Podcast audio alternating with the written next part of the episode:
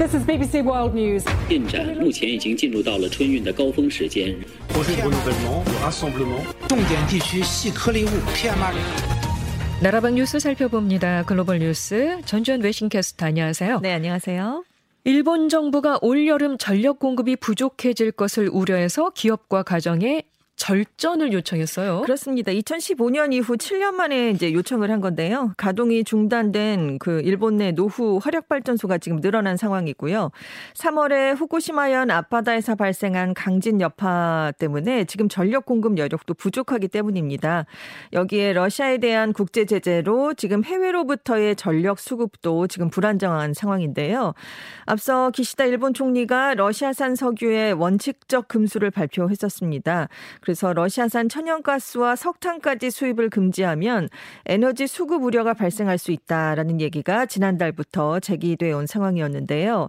지금 일본에서 안정적으로 전력 공급이 되려면 공급 전력 중에 사용 후 남은 전력 비율인 전력 공급 예비율이 최소 3%는 유지가 돼야 됩니다. 그런데 다음 달 수도 도쿄를 포함한 중부, 도쿄, 도호쿠 구역 내 7월 공급 예비율이 지금 3.1%에 그칠 것으로 전망이 돼서 굉장히 아슬아슬한 상황이거든요. 네. 그래서 일본 정부가 여름철인 다음 달 1일부터 9월 30일까지 절전해 달라라고 요청을 한 건데요. 특히 태양광 발전량이 줄어드는 오후 5시에서 8시 사이에 절전이 강조되고 있습니다.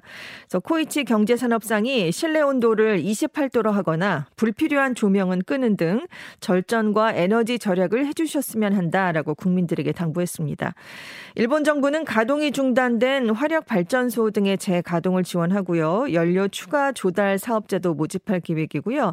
또 안전성이 확보된 원자력을 최대한 활용할 것이다라고 설명을 내놨습니다. 네. 근데 지금 이제 겨울철이 되면 상황은 더 나빠질 수 있거든요. 그래서 벌금 카드까지 고려하는 것으로 알려졌습니다. 네. 어, 코로나 방역 수칙을 위반한 이른바 파티게이트로 퇴임 위기에 몰렸었죠. 보리스 존슨 영국 총리 보수당 불신임 투표에서 살아남았네요. 어, 총리직은 유지하게 됐는데 리더십이 크게 약화할 것이라는 분석이 나오고 있죠. 그렇습니다. 6일에 보수당 하원 의원 불신임 투표가 치러졌는데요. 총리직 유지에 대한 찬성표가 211표, 반대가 148표 이렇게 나와서 존슨 총리가 당 대표직을 지켜냈는데 성공했습니다.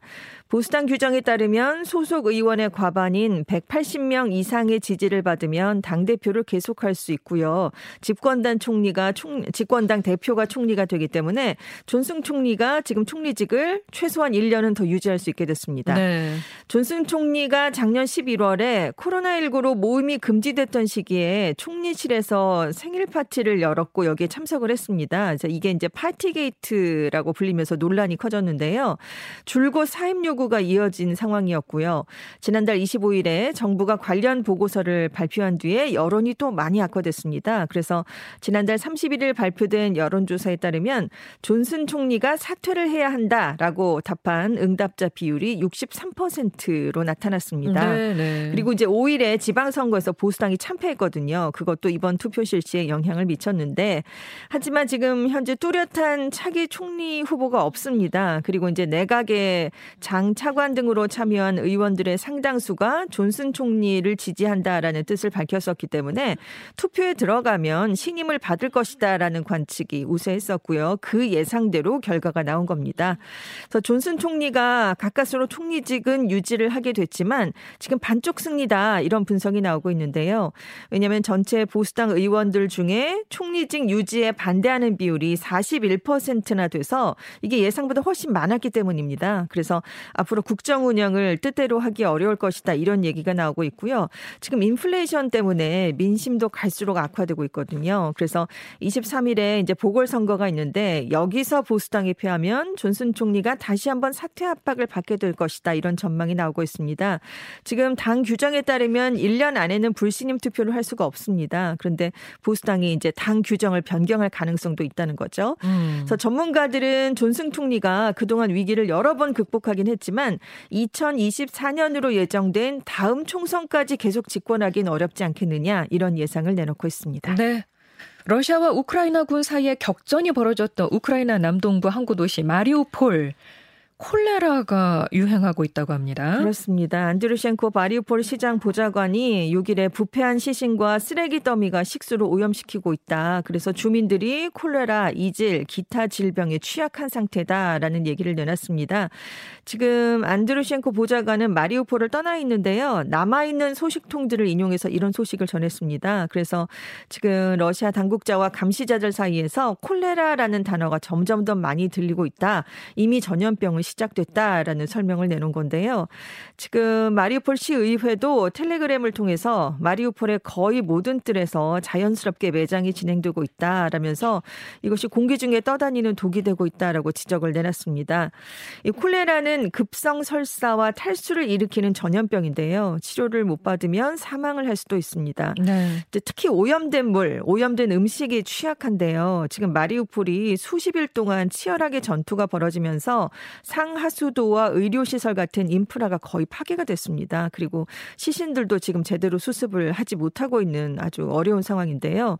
주민들이 깨끗한 물을 얻으려면 몇 시간씩 줄을 서야 되는데 기껏해야 이틀에 한 번꼴로 물을 사용할 수 있다고 합니다. 음. 근데 문제는 이제 전쟁이 더 길어지고 날씨가 더워지는 계절이 오면 이 군인과 민간인 사이에 전염병이 훨씬 더 빠르게 확산될 수 있거든요. 그래서 지금 우려가 커지고 있고 세계보건기구도 지난달에 발병 가능성 에 대비하기 위해서 우크라이나 중부 드니프로에 콜레라 백신을 보내고 있다라고 얘기를 했는데요. 지금 콜레라뿐만이 아니라 많은 감염병 위험이 있을 수 있다라면서 우려를 나타냈습니다. 네. 자, 그리고 유럽 최대 항공사인 라이언 에어가 위조 여권을 가려낸다는 이유로 남아프리카 공화국 탑승객들에게 백인들이 쓰는 언어로 된 질문지 작성을 요구해서 인종차별 논란이 일고 있습니다. 그렇습니다. 남아공 사람인지 판단을 하려고 아프리칸스어로 시험을 치르게 하고요. 통과를 하지 못하는 하 지 못하면 탑승을 금지했기 때문에 문제가 되고 있는데 항공사가 탑승객한테 시험을 그렇습니다. 치른다는 것도 참 이상한데요. 이상하죠. 근데 문제는 이 아프리칸스어가 남아공 백인들이 쓰는 언어예요. 그러니까 네. 유럽에서 넘어온 초기 정착민의 후손들이 남아공을 통치하고 이걸 흑인들에게 이 언어를 쓰라고 많이 강제를 했던 그런 언어였습니다. 근데 지금 백인 정권이 무너진 뒤에 줄루어와 코사어가 가장 많이 쓰이고 있거든요. 아프리칸스어는 사용 비율이 그렇게 높지가 않습니다. 거기에다가 이 언어가 아프리카 지역 토착어도 아니고요. 유럽 백인들의 언어로 인식돼서 실제 대다수 남아공 원주민들은 사용하길 꺼리고 있는 언어입니다. 네. 지금 뭐 이 남아공 시민들은 이 사실이 알려지니까 국적 확인하는 게 목적이었다면 가장 많이 쓰는 줄루어로 시험을 보게 했어야 되는 게 아니냐. 소수 백인의 언어를 사용하는지 여부에 따라서 남아공 사람들의 이동을 제한하는 명백한 인종 차별이다라고 지적을 내놨습니다. 그렇게 볼 수밖에 그렇죠. 없네요. 네. 네. 지금까지 외신캐스터 전주현 씨 고맙습니다. 네, 감사합니다.